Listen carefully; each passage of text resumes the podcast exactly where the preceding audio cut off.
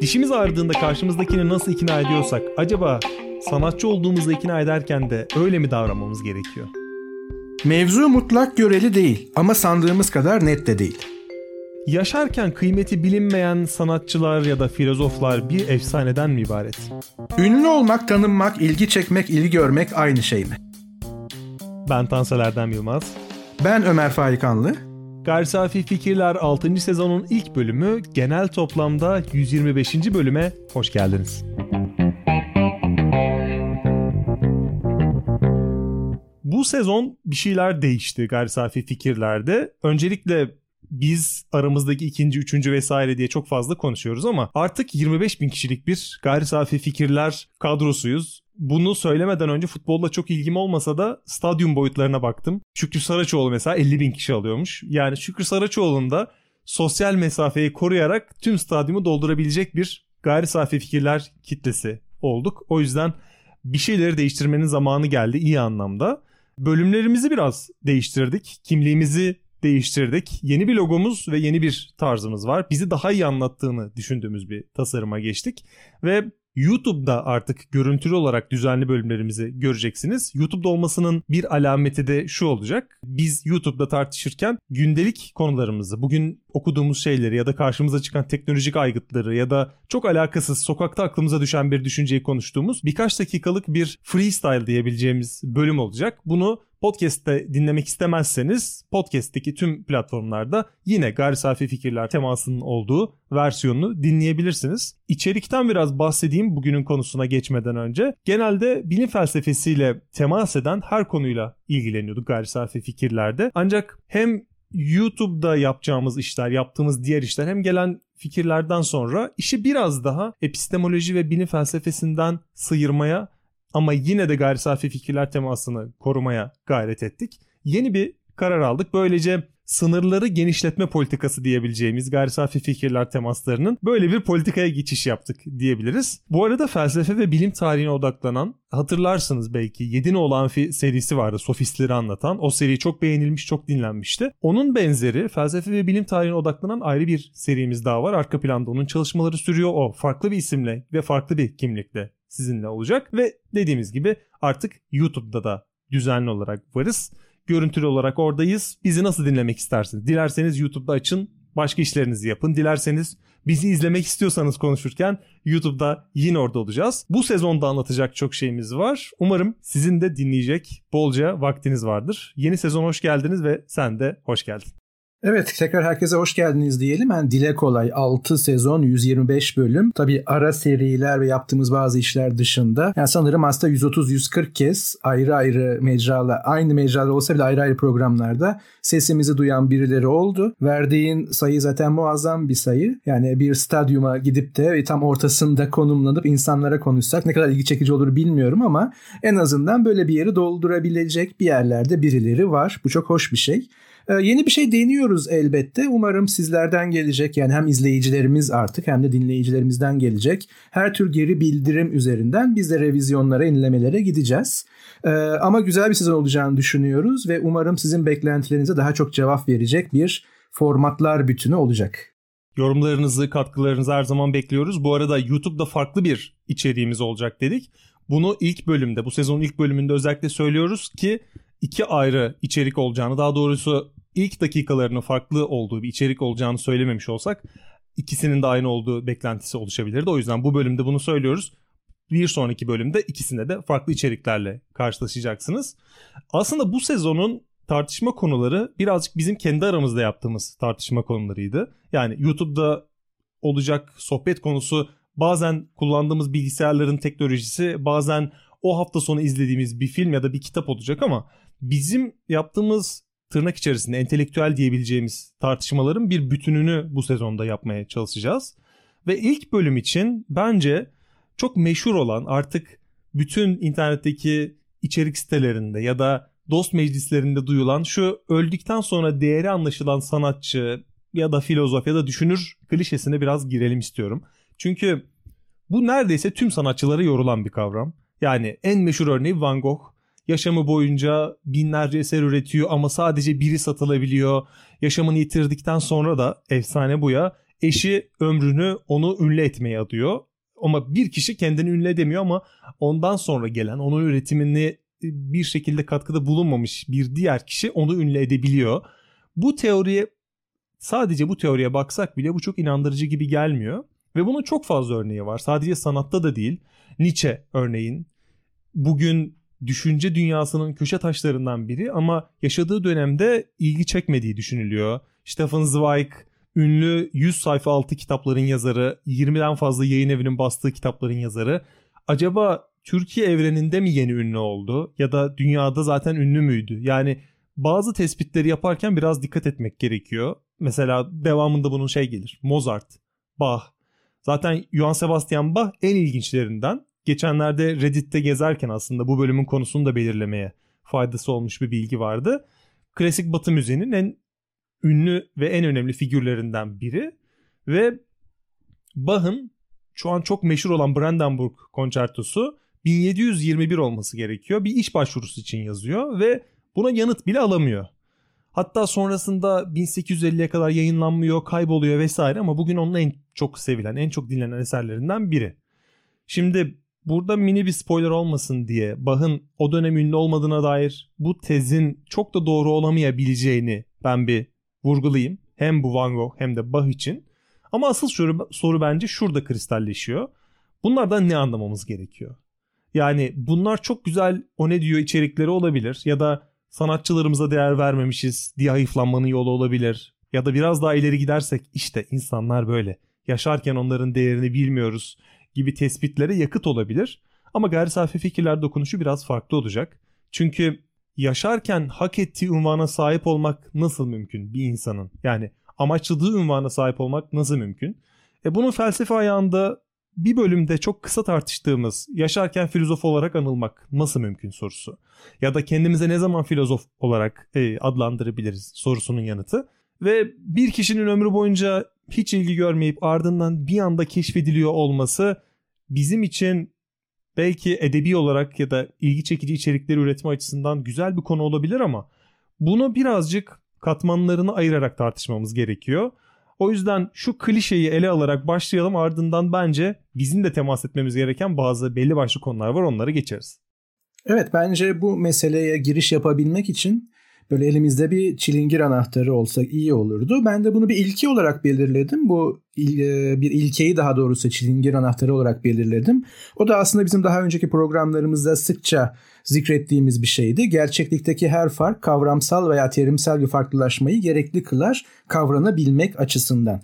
Şimdi burada aslında senin e, söylediğin şeylere gömülü o katmanlarda ben bir iki şeyi not ettim e, hani ünlü olmak mesela tanınmak e, bir şey veya biri olmak ya da ilgi çekmek veya ilgi görmek bunların hepsi aynı düzlemde mi veya aynı şeye mi gönderme yapıyor. Şimdi biz Türkiye'de bunu şöyle görürüz hani e, sanatçılarımız deriz ama bunlar bir kısmı ünlülerdir bir kısmı sanatçıdır. Şimdi her ünlü sanatçı mıdır ve tabii tersten söyledik her sanatçı ünlü müdür? Aslında senin bugün açtığın konu biraz bununla ilgili. Yani Van Gogh veya da e, benzeri veya John Sebastian Bach yaşarken de sanatçıydı. Böyle bir varsayımda bulunalım en azından. Ama ünlü değillerdi. Bu onların sanatçılığından bir şey eksiltiyor muydu? Veya daha sonra mı sanatçı e, aşamasına geçtiler veya böyle anılır oldular. Şimdi tabii o zaman şöyle bir ayrım yapalım. Yani ünlü olmak tanınmanın bir türü.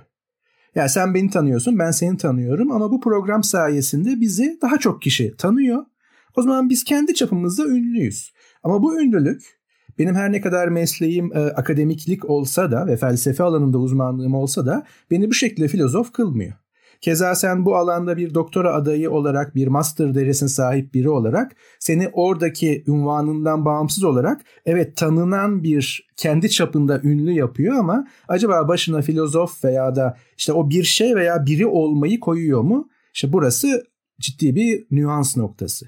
Çünkü ünlü olmak dediğimiz şeyde biz her şeyle tanınır olabiliriz veya birilerinin ilgisini çekmiş olabiliriz. Yani herhangi bir rezalette bulunursak da ilgi çekici olacaktır. Şu anda mesela hani görüntülü bir şekilde ee, ve bu bizi oldukça ünlü yapacaktır. Ama bu bizi bir şey veya biri yapacak mıdır veya oraya sıfat ne olacaktır? Şimdi aslında felsefe dünyasına veya entelektüel dünyaya baktığımızda sanattan biraz daha bağımsız olarak şöyle bir tuhaf durumla karşılaşıyoruz. Daha önce de aslında filozof terimi üzerinde durmuştuk veya felsefeci terimi üzerinde. Yani kimse bana filozof demese bile ben filozof muyumdur? Kimse beni filozof olarak tanımıyor olsa bile yani tanımak aynı zamanda onu bir şey olarak tasdiklemektir. Yani ben seni Tansel olarak, Tansel Erdem olarak tanıyorsam eğer ve tanıyor iken seni Tansel Erdem olarak tasdikliyorum. Evet sen Tansel Yılmaz'sın demiş oluyorum. Tanımak biraz da budur. Hatta bunun e, biraz daha uç noktası veya politik noktası mesela bağımsız bir devleti tanımak üzerinden uluslararası ilişkilerde geçer. Biz şu ülkeyi tanıyoruz. Yani ülke olarak, bağımsız bir ülke olarak karşımıza bir muhatap olarak tanıyoruz demektir. Peki biz burada filozof olarak tanıyoruz diyor muyuz? Yani pek çok ünlü var. Mesela ilk aklıma gelen filozof Atakan. Biliyorsunuz bir çocuk cağız diyeceğim. Böyle bir medya fenomeni olma noktasında bir yerlere kadar git gelmişti. Ve en önemli vasfı aslında kısa dönemli hafızasına attığı e, nasıl olduğunu çok fazla bilmediğimiz, belki gerçekten ilgi gösterip okuduğu, belki başka yöntemler kullandığı bir şekilde büyük büyük lafları edebilmesi veya arka arkaya koyabilmesiydi. Ve biz onu ne olarak ünlü hale getirdik veya medya onu ne olarak tanınır hale getirdi ve herkesin ilgisini çekti. Burada hem fikiriz. Filozof Atakan. Şimdi mesela Atakan filozof mu? Tabii ki değil. Ama Mesela ben beni kimse tanımıyor böyle varsayalım. Ben felsefeyle iştigal ediyorum ve ben kendi kendime filozof diyorum. Ben filozofum efendim diyorum. Ama kimse bunu bilmiyor, tanımıyor. Peki ben filozof muyum, değil miyim? Şimdi o zaman ünlü olmaya gömülü olan tanınmak içerisinde bir şey olmanın da anahtarı enzden bir kısmı gizli. Yani biri sizi tanımazsa biri sizi o şekilde tanımazsa en az bir farklı kişi diyelim. Siz bazı şeyleri veya bazı e, sıfatları, unvanları alamıyorsunuz. Ama o zaman da şöyle bir problem ortaya çıkıyor. Sürekli dışarıdan etiketlenen bir şey mi? Yani filozofluk, sanatçılık, sanat veya işte oraya her ne diyeceksek biri olmak veya bir şey olmak sürekli başkasının gözünde olan bir şey mi?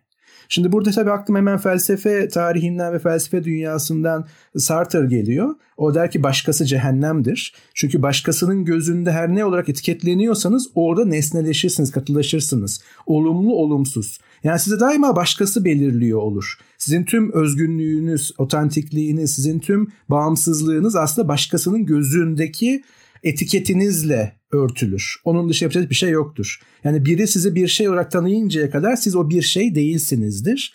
E bu da bize başka kapılar açıyor.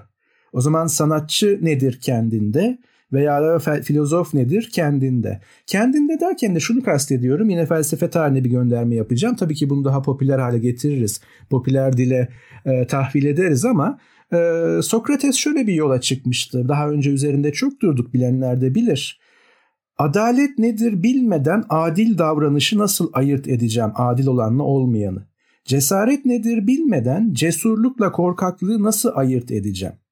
Bilgi nedir bilmeden bilge ile cahili nasıl ayırt edeceğim? Yani önce benim ana kavramı biliyor olmam lazım. Demek ki o ana kavram orada bilinebilir bir şekilde olması lazım. Yani bir adalet var ve adil davranışlar var.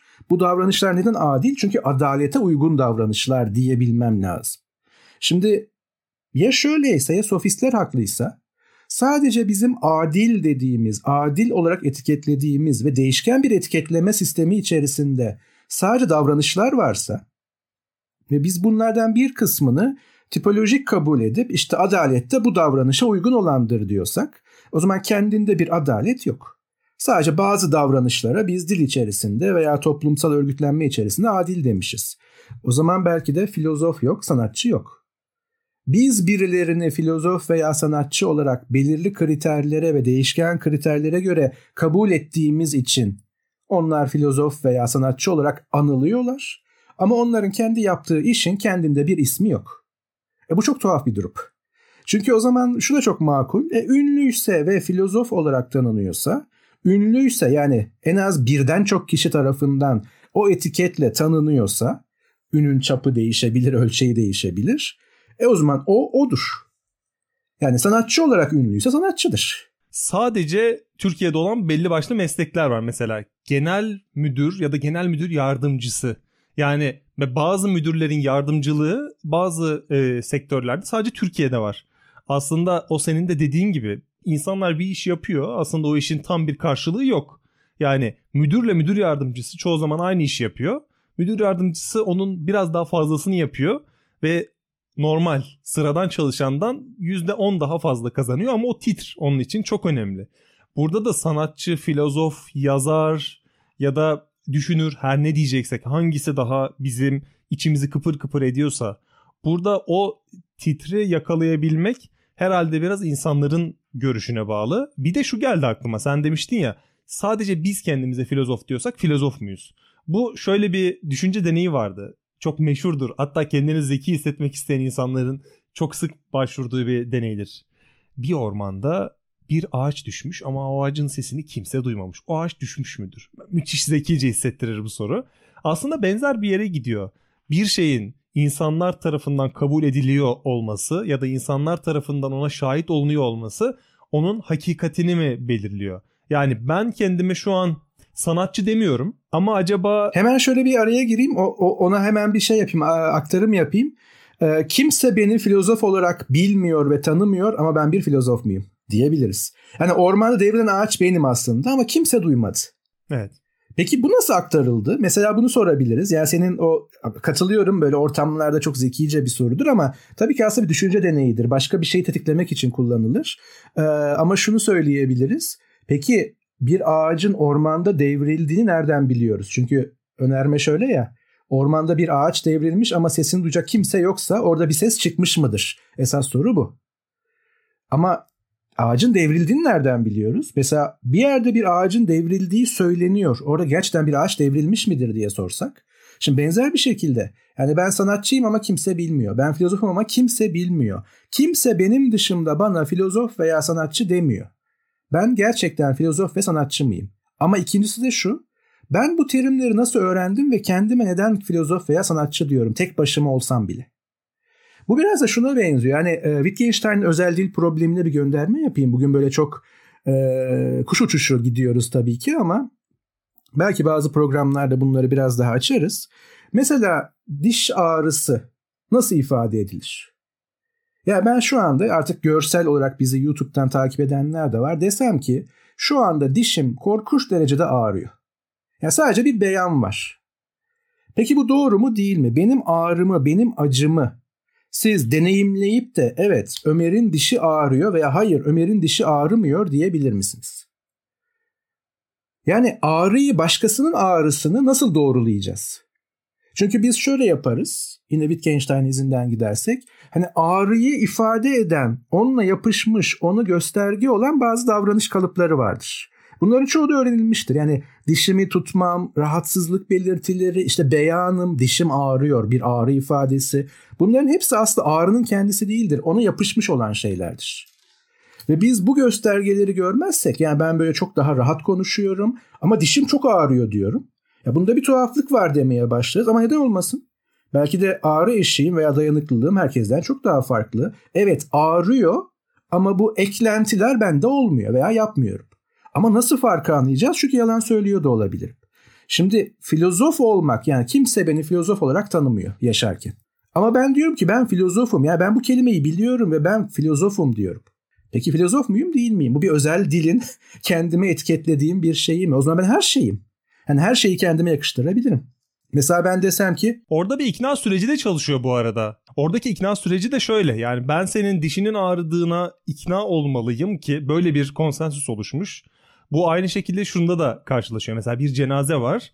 O cenazede cenaze sahibinin ağlaması bekleniyor. Ama belki o insan öyle acı çekmiyor. O yüzden bazı noktalarda, bazı anlarda insanlar rol yapıyor olabilir. Mesela bitmesini istediği bir işte çalışıyordur. O işten ayrıldığında mutsuz olması gerektiğine dair bir kodlama yapılmıştır.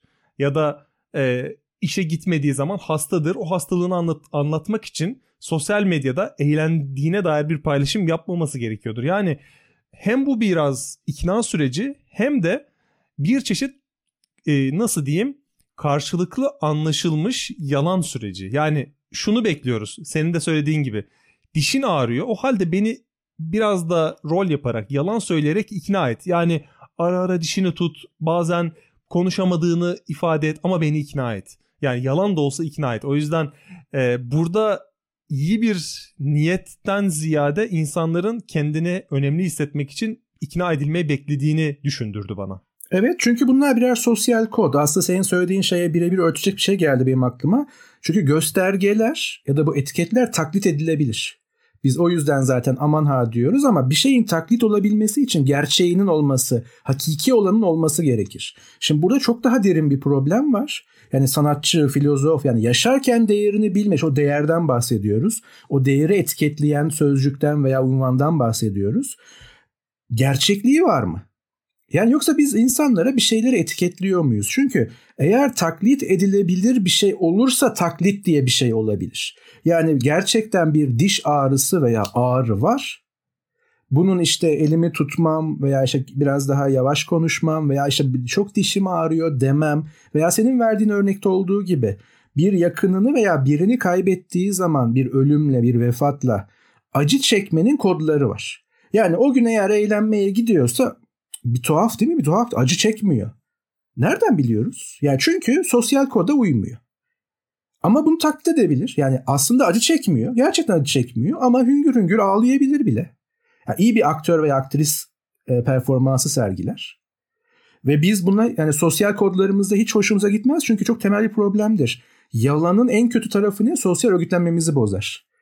Eğer biz birbirimize güvenemezsek hayatta kalamayız. O yüzden de yalanı minimize etmek veya en azından e, teşhis edebileceğimizi düşünmemiz gerekiyor. Yani yalanın yakalanabilir olması lazım. Zaten bu da bir ironidir ya. İyi yalancı aslında yalanı söylediğini bilmediğimiz insandır. Yani eğer biz birine yalancı diyorsa o kötü bir yalancıdır. Çünkü yakalanıyor demek. Ama yakalanıyor olması lazım. Yakalanabilir bir şey olması lazım. Ama ya gerçekliği yoksa yani şöyle bir tabii ki bilim kurgu kuruyorum. Hani Matrix vari. Yani Matrix'te ağrı kodunu yok ettiler. Biz hepimiz oraya bağlıyız elektrotlarla vesaireyle. Ve ağrı kodu yok edildi. Yani bizim e, sinir sistemimize veya ilgili fizyolojik yapımıza öyle bir sinyal gitmeyecek. Ağrı yok. Ama ağrı kodları hala olabilir. Yani mesela ben artık yavaştan sıkılmaya başlasam bu programdan. Ya hani 6. sezon yeni başladık farkındayım ama 22. dakikada oldu. Ya Tansel Erdem ya benim başım çok ağrımaya başladı. Sayın izleyicilerimiz, dinleyicilerimiz yani bu kadarla kalmak zorundayım diye rol yapabilirim. Çünkü bu kodların hepsine vakıfım. Çünkü öğrenilmiş şeyler. Ama aslında baş ağrısı diye bir şey yok. Yani bir yerlerde bir ağrı vardı ben onu taklit etmiyorum. Öyle bir şey yok. Ya ben aslında şunu söylüyorum. Ya ben sıkıldım ve gitmek istiyorum diyemeyeceğim için araya kodlar koydum. Şimdi tekrar hani buradan sosyal dünyadan dönelim. Filozof diye bir şey var mı? Sanatçı diye bir şey var mı kendinde? Ve bunun böyle tüm zaman ve mekanları kestiğini, aştığını, çapraz kestiğini düşünebilir miyiz? Yani Bach bir sanatçıydı. Yaşarken kıymeti bilinmedi, sanatçı olarak düşünülmedi ama sonra anladık ki o bir sanatçıydı. Yoksa bizim sanatçı etiketimizde bazı değişiklikler oldu veya belki de sanat piyasasına veya da sanat etiketleme dünyasına bah sunuldu birileri tarafından. Demin dedin yani ünlü yapmak için uğraşanlar var. Bugün ya bu bir meslek. Buna menajerlik diyoruz, başka şeyler diyoruz. Peki ünlü olmak yani başka tanınmak neden önemli? Çünkü tanınmak ciddi bir an, şeydir. Felsefi problemdir. Tanımak ve tanınmak. Yani Hegel'in efendi köle diyektiğine kadar götürürüz bunu. Tanınmak. Seni bir şey olarak tanımam. Çünkü dikkat edin ben e, başka bir yerden daha vurucu bir şey söyleyeyim. Sanırım bunu çok yakın bir programımızda söylemiştim veya bir yerde zikrettim. Artık kayıtlarımız o kadar zaman mekan bağımsız olmaya başladı ki ne kadar ne kadar sonra bazen karıştırıyorum. Bu pandemi süreci de benim zaman algımı çok e, değiştirdi. Çünkü sanki ya geçen yıl mı başlamıştı falan derken 3 yıl geçti aradan biliyorsunuz tüm bu online sistemler şunlar bunlar. O yüzden karıştırıyor olabilirim. Çok yakın bir zamandan da tekrara düşüyorsam affola. Ama ben bazen şunu sorarım. Yani tetikleyici bir soru olarak elbette ki reel bir soru olarak karşılığı olan bir soru olarak değil ama bir tetikleyici olarak kullanırım. Amerika Birleşik Devletleri daha doğrusu Amerikan tarihinde kaç insan köle edilmiştir diye sorarım. Özellikle sofistler dersinde bir şeyi ortaya çıkarabilmek için. Veya benzeri durumlarda ve cevaplar tabii ki şudur. Ya tam sayı asla bilinemez çünkü bunun kayıtlarına falan biz ulaşamayız veya ulaşılamaz. Hani bir eksik bir fazla bir insanın köleliğinden bahsediyoruz. Bu sadece bir sayı yuvarlama değil. Ama elbette ki bir yuvarlama yapmamız gerekecek ön kabulüyle. İşte hocam 5 milyon, yüzlerce milyon, milyonlarca, binlerce, yüz binlerce denir. Ben de şunu derim. Hayır Amerikan tarihine göre varsayalım ki hiçbir insan köle edilmemiştir aslında. Sayı sıfırdır. Şimdi bu radikal gelir değil mi? Hani şey yüz binler mi milyonlar mı? 10 milyonlar mı 100 milyonlar mı farklı bir sorudur. Ama sıfır. Hiç. Çok tuhaf. E çünkü o dönemdeki köleleştirme politikaları içerisinde siyahi olanlar insan olarak tanınmıyordu. İnsan olarak kabul edilmiyordu. Yani onlar medeni insanlardı. İnsan insanı köle etmez. Ama insanla hayvan arasındaki bir ara form gibi görülen birileri yani insan olarak tanınmayan birisi başka bir şey olarak tanınan birisi iş gücü olarak kullanılabilir. Çünkü dikkat edin biz hala modern otomobillerimizde bile beygir gücü diyoruz ve hiç bundan yoksunmuyoruz. Yüksünmüyoruz daha doğrusu.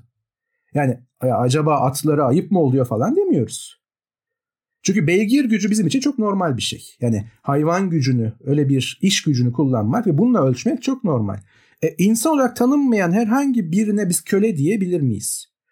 Bakın birini insan olarak tanımak ve tanımamak veya bir ırka, bir ten rengine, herhangi bir şeye ya da kadınları düşünün yani kadınların şu andaki bu hak savaşı veya da işte bu tekrar e, gündeme gelen her tür farklı kimliğin tanınma, bakın tanınma e, uğraşı, isteği aslında bununla ilgili. Çünkü o bizim altın çağımız, antik Yunan felsefesinin o müthiş çağına gidin. Bütün o büyük büyük filozoflar için hemen hemen hepsi için Sokrates, Platon, Aristoteles kadınlar vatandaş değil. Hatta onlara vakit kaybetmeye çok gerek yok. Şimdi neden? Çünkü tam olarak insan olarak tanınmıyor. İnsan kavramı çok basit ya. Hepimiz insanız diye başlamaz mıyız? Şimdi daha böyle e, belki bunun yanında çok küçük kalacak kavramlara bakalım. İşte sanatçı. Mesela bu da çok yuvarlak tabii. Sanat icra etmek. Şimdi sanatın da bir sürü dalı var. Ee, bizim eski hocalarımızdan hani Allah rahmet eylesin diyelim Sabri Büyükdüvenci Hoca bir kere dersinde şunu sormuştu. Dostoyevski'nin bütün romanları iyi midir? Biraz sanat eseri midir? Hep ben buradan örnek veririm. Bu arada yine bir ufak nüans kesin söylemişimdir bir yerlerde ama yeni sezonun ilk bölümünde yine olsun. Bir de görüntülü olsun. Ee, yanlış öğretmedilerse, yanlış uyarmadılarsa beni esas olarak Rusça okunuşu Dostoyevski.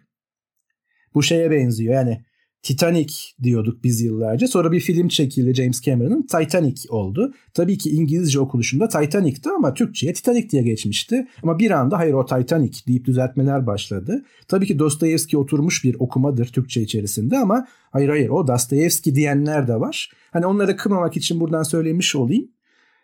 Dostoyevski veya Dostoyevski aynı kişi olmak üzere benim en sevdiğim romancıdır. Bakın romancı diyorum. Tabii ki sanatçıdır. Hani oradan düşürmek anlamında değil ama biraz daha uzlaşalım diye. Ama bu soru çok anlamlı. Bütün romanları eş e, ölçüde değildir benim için. Tabii çok öznel. Ama sadece Dostoyevski yazdı diye, yazarı Dostoyevski diye bunu başka bir sanatçı veya romancıya da uyarlayabiliriz. Bir sinema yönetmeni de uyarlayabiliriz.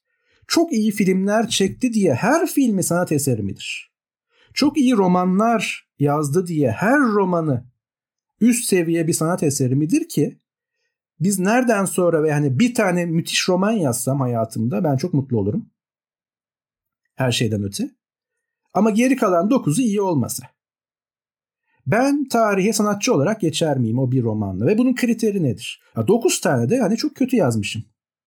Şimdi benzer şekilde filozof dediğimizde işler çarşı karışıyor. Hani öyle söyleyeyim. Çünkü biz bunu daha önce de konuşmuştuk. Bugün hep daha önce daha önce diyoruz ama işte ilk sezonun ilk programı olmasının da bir şeyi olsun, esprisi olsun. 6 sezon dile kolay. Bir sosyolog çok saygı duyarım, çok severim sosyologları. Teorisyenlerdir veya sahaya inerler. İkisini birden yapabilirler daha da önemlisi. Ama sosyoloğum diyebilir ve kimse yadırgamaz. O profesyonel meslek hayatını akademide, üniversite geçiriyorsa mesleği akademiktir. Burada bir hemen ufak dipnot atalım. Ee, eğer yine yanlış bilmiyorsam, yanlış analiz etmediysem okurken e, akademisyen bir akademiye mesela işte e, TÜBA'ya işte Kraliyet Akademisi'ne üye olmaktan gelen bir şeydir akademisyen. Akademik aslında üniversite mensubu olmaktır. Yani akademi anlamında üniversite mensubu olmaktır. Eğer siz maaşınızı, profesyonelliğinizi üniversite mensubu olmaktan alıyorsanız veya böylesi bir akademiksiniz mesleğiniz. Ama rahatlıkla ben sosyoloğum, psikoloğum, tıp hekimiyim e, ve antropoloğum, arkeolo, arkeoloğum diyebilirsiniz ve benzerleri. Ama mesela ben filozofum diyemem. Ya bu biraz tuhaf olur çünkü. Filozofum. Mesleğiniz filozofluk. Felsefeciyim de diyemem. O da çünkü daha önce konuştuğumuz bir şeyde tuhaf bir şey. Simitçi gibi bir şey oluyor. Elbette kullanılabilir oturmuştur ama benim mesleğim akademik olmak. Akademik yani böyle diyorum. Akademi mensubuyum, doçentim vesaire. Ama ne doçentisin? Felsefe doçentiyim. Yine aynı yere geleceğiz. Yani Zizek niye filozofta ben değilim. Sonunda işte 30 dakikada geldim ben bu noktaya. Benim burada isyanım var. O sorunun bir yanıtı tabii ki elbette var ama biraz geriye sardığım zaman Dostoyevski ya da Dostoyevski ona ne diyorsak burada ilk karşıma çıkan şey bir çok fazla e, coğrafi alana hakim olabilmiş yaptıklarıyla. Bu geliyor aklıma. İkincisi hem yazdıklarıyla ünlü olmuş hem de hayat hikayesiyle ünlü olmuş ve bir anlamda dokunulmazlık kazanmış. Bu e, Jirek'te de olabilir ya da kimden bahsediyorsak şu an bir umman atfında bulunduğumuz herkesin ufak çaplı bir dokunulmazlığı var. Yani sen şu an kendine filozofum dediğin zaman sana yani senin neren filozof sorusunun soruluyor olması aslında dokunulabilir olduğun anlamına geliyor. Ama bunun sorulamayacağı kadar ya ünlü olmak yani senin adın aratıldığında 680 bin takipçili bir Twitter hesabı, her televizyona davet edilmiş ve felsefe konuşan bir karakter olman, ya kitaplarının top 10 listelerine girmiş olması bunlar sanki biraz insanlarda şunu yaratıyor. Ya bu bir, bir şey var burada. İnsanların verdiği bir onay var. Ben acaba ona neden filozofsun demek yerine biraz beklesem mi sorusunu doğruyor olabilir. Çünkü Ama şöyle bir şey var. O zaman ünlü olmak yani ilgi çekmek ve çok kişi tarafından tanınmak. Artı bir şey daha koymam gerekiyor. Çok kişinin ilgisini çekmiş olmak ve çok kişi tarafından tanınmış olmak o etiketi getirecek. O yüzden o dokunulmaz olmuş olacak. Ama ironik bir şekilde aslında akademi koridorlarında ve hatta felsefe dünyasında ve hatta sanat dünyasında oranın mensubu olmasam bile gözlemlerimden veya okumalarımdan söyleyebilirim. Diğeri hor görülür. Yani yaşı o kadar yaşlı değilim elbette ama şimdi genç daha gençler için geçmişte kalmış bir medya hadisesiydi. Cem Özer birileri için zamanında ki o zaman etkili bir figürdü medyada Cem Özer medya maymunu demişti.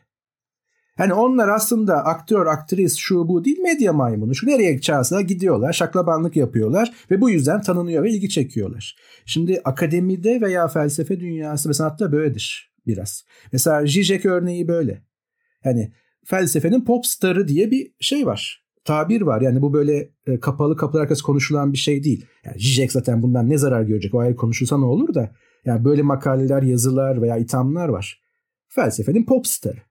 Bakın Türkiye'de o 90'lardaki pop patlamasına kadar pop çok şeydi. Popüler müzik. Pek de öyle hani matah bir şey değildi. Birkaç tane çok iyi örneği haricinde. Şimdi onun gibi yani popülerleşmiş felsefe yani senin biraz önce söylediğin gibi söylediğin gibi tabii ki hepsini tenzih ediyorum. Cem Özer'in dediğini onlara yansıtmıyorum ama televizyonlara çok çıkmak, e, popüler gazetelerde veya yayınlarda köşe yazıları yazmak veya da görüşlerine başvurulması vesaire aksine ya onu da bırak gibi bir şey çıkartıyor başka bir dünyada. Yani çok çoğunluk veya da işte buna biz halk diyebiliriz geniş anlamıyla Birin tanıyı filozof olarak zihninde canlandırıyor ve oraya oturtuyor hatta rol model yapıyor ama işin pratisyenleri veya teorisyenleri veya icracıları diyor ki bırak onu ya o filozof değil o sanatçı değil. Şimdi o zaman kim gerçek? Bakın demin söylediğim şeye geliyor. Gerçeklik yoksa neyi taklit ediyoruz? Hangisi taklit?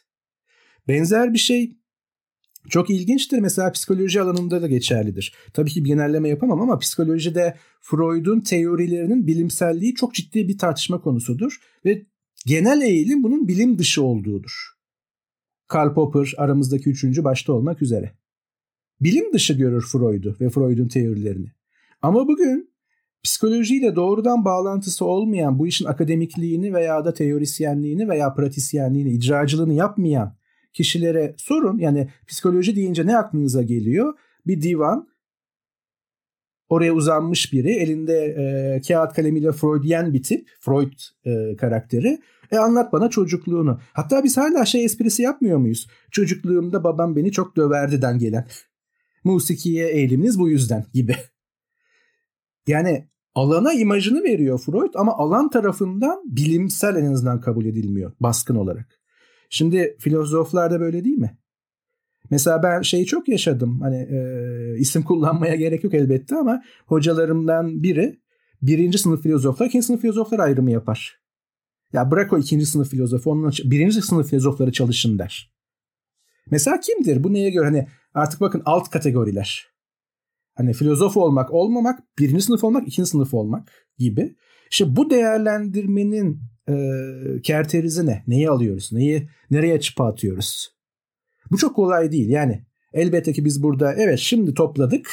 Filozof iki nokta üst üste diyecek bir şeyim yok. Ya da sanatçı budur, bunlar değildir diyecek bir şeyim yok. Ama yaşarken değerini bilmedi durumu biraz boş gösteren sanki. Ya çünkü biz o değeri zaten neye göre belirlediğimiz konusunda hemfikir değiliz.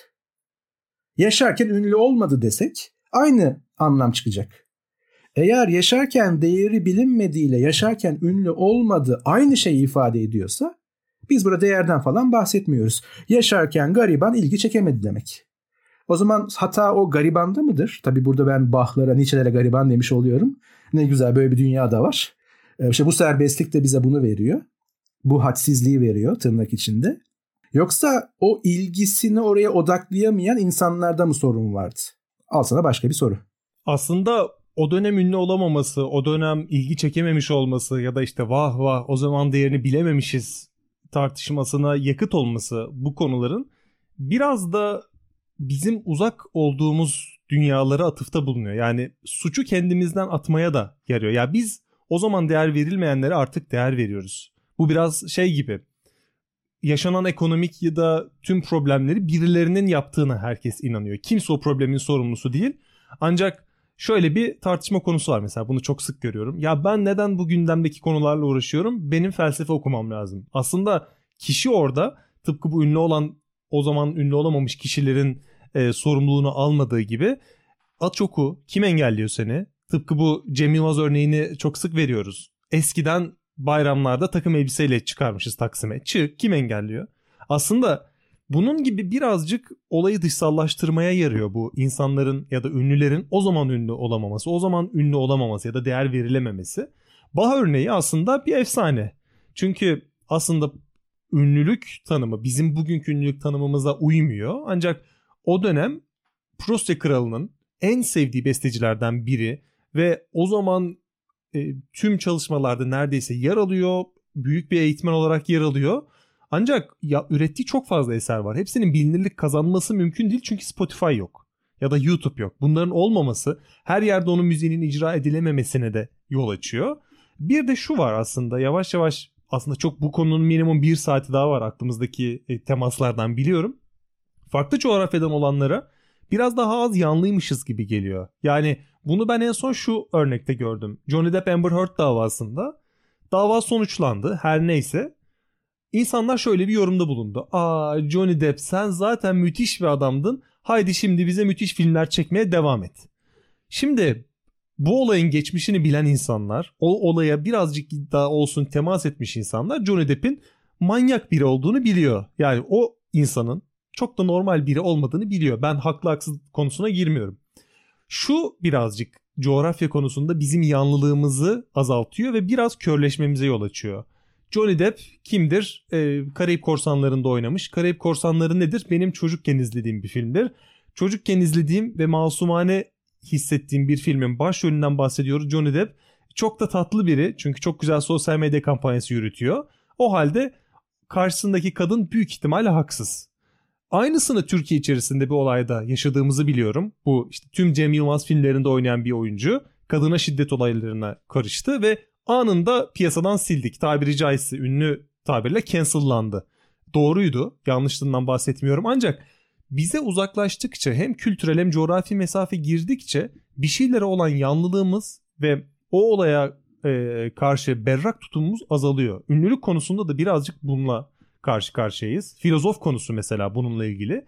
Mesela Türkiye'de filozofer kavramını ecnebinin kullanması biraz daha rahat oluyor. Ben mesela yaşayan filozoflar diye İngilizce arattığımda 51 tane filozof çıkıyor. Bir, bir kısmı yaşıyor. Judith Butler var, Alan Badiou var, Slavoj Žižek var.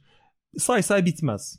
Ancak filozof, Türk filozoflar dediğimde karşıma korkunç bir liste çıkıyor. Onların filozof olmadığını kendileri de biliyor. Yani bu kişileri aşağılamak değil, yapılan iş aslında felsefe tarihi için bir kitap yazmış kişi. Bu yani yaptığı şey bu. Yaptığı aşağı ya da yukarı demiyorum ama bizim Türk filozofluk anlayışına göre yaşlı olması gerekiyor. Bir, çok olaylara karışmamış olması gerekiyor. Çok büyük tartışmalara girmemiş olması gerekiyor. Girdiyse de genel kabul yani common sense denen o yere temas etmesi gerekiyor. Yani onun zıttına gitmemesi gerekiyor vesaire vesaire.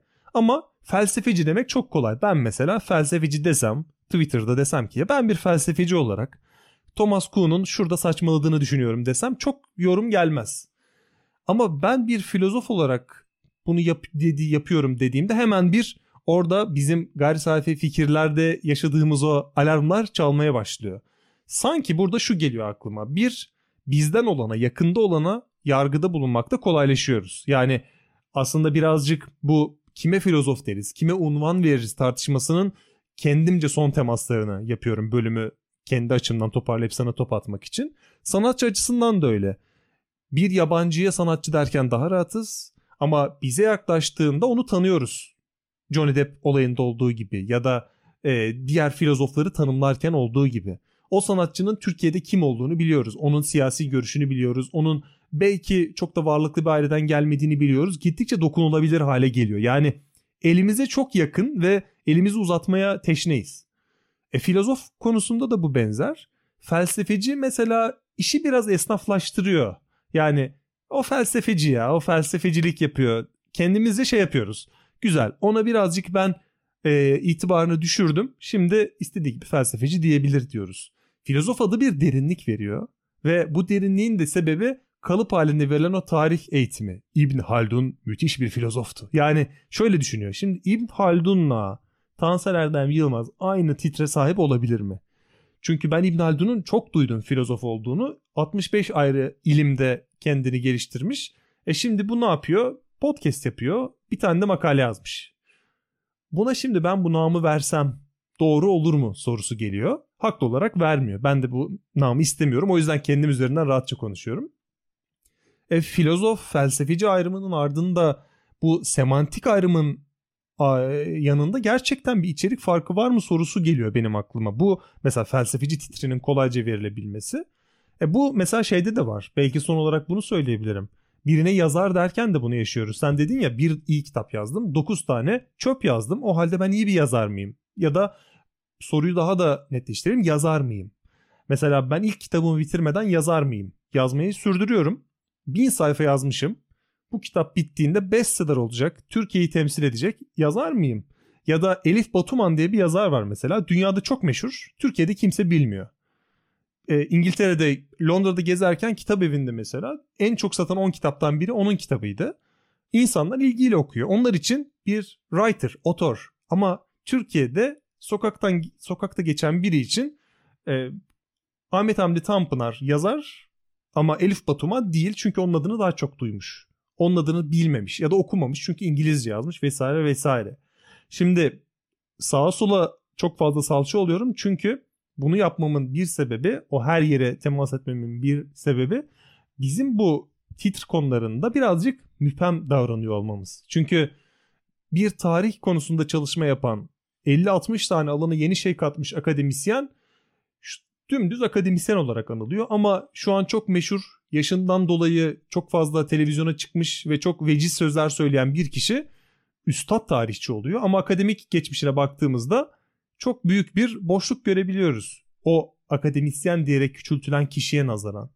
Yani payeler konusunda benim bir türlü netleşemediğim bir durumdayız. O yüzden kime filozof diyeceğiz, kime sanatçı diyeceğiz, kime yazar diyeceğiz, kime X, Y, Z diyeceğiz sorusu maalesef insanları ikna etmeye, onların gönlüne girebilmeye, onların istediklerini söylemeye bağlı ve e, belli ki bu coğrafyadan biraz uzaklaştığımız zaman burada o payeyi elde etme şansımız biraz daha artıyor. Çünkü hayatımız uzaklaşıyor, bizimle ilgili yanlılıklar uzaklaşıyor vesaire vesaire.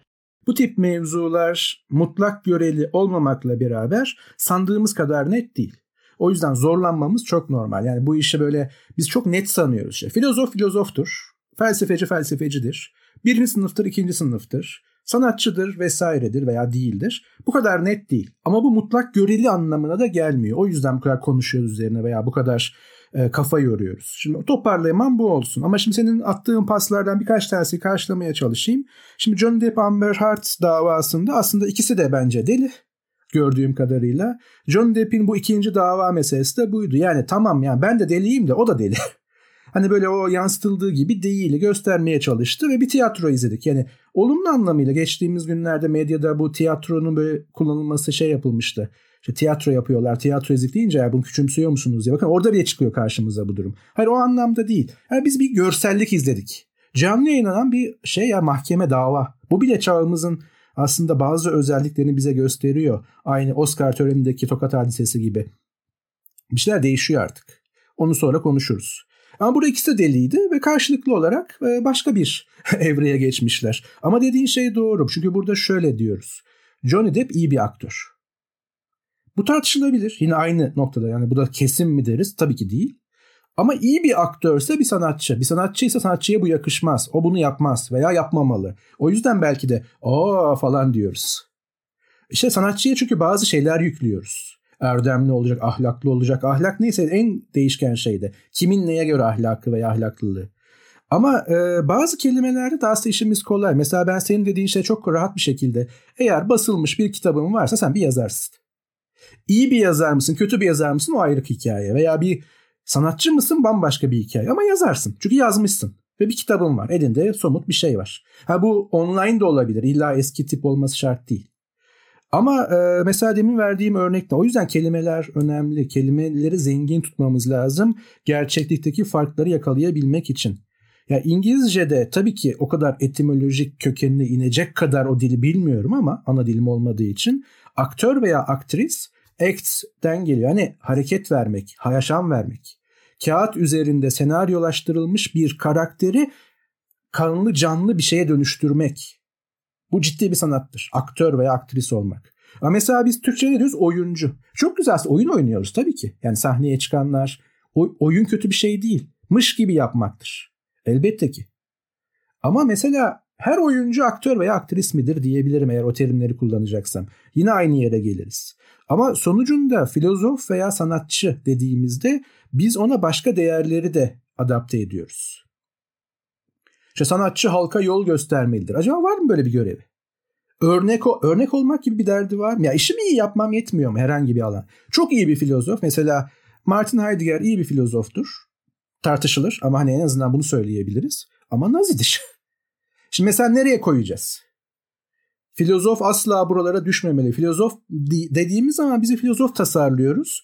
O zaman bu tasarımın gerçeğiyle uygunluğunu hangi gerçeklik üzerinden dizayn edeceğiz veya da check edeceğiz, kontrol edeceğiz. Yani mevzu derin, mevzu net değil. Ama mevzu mutlak göreli değil. E 49 dakika 53 saniye söylediniz. Bunu mu söylediniz? E galiba bunu söyledik. Ama bir sürü konuya da değinmiş olduk. Fena olmadı. Gayet bence yerini buldu tartışma konusu. Çünkü zaten bu tartışma çözülmüş olsaydı, bunun tek bir doğru yanıtı olsaydı bugüne kadar felsefeci, filozof ayrımı bile olmazdı başlı başına ya da çok basit bu işte sanatçı, yazar bu tip ayrımlar olmazdı ya da bunlar bizim gözümüze bu kadar çarpmamış olurdu.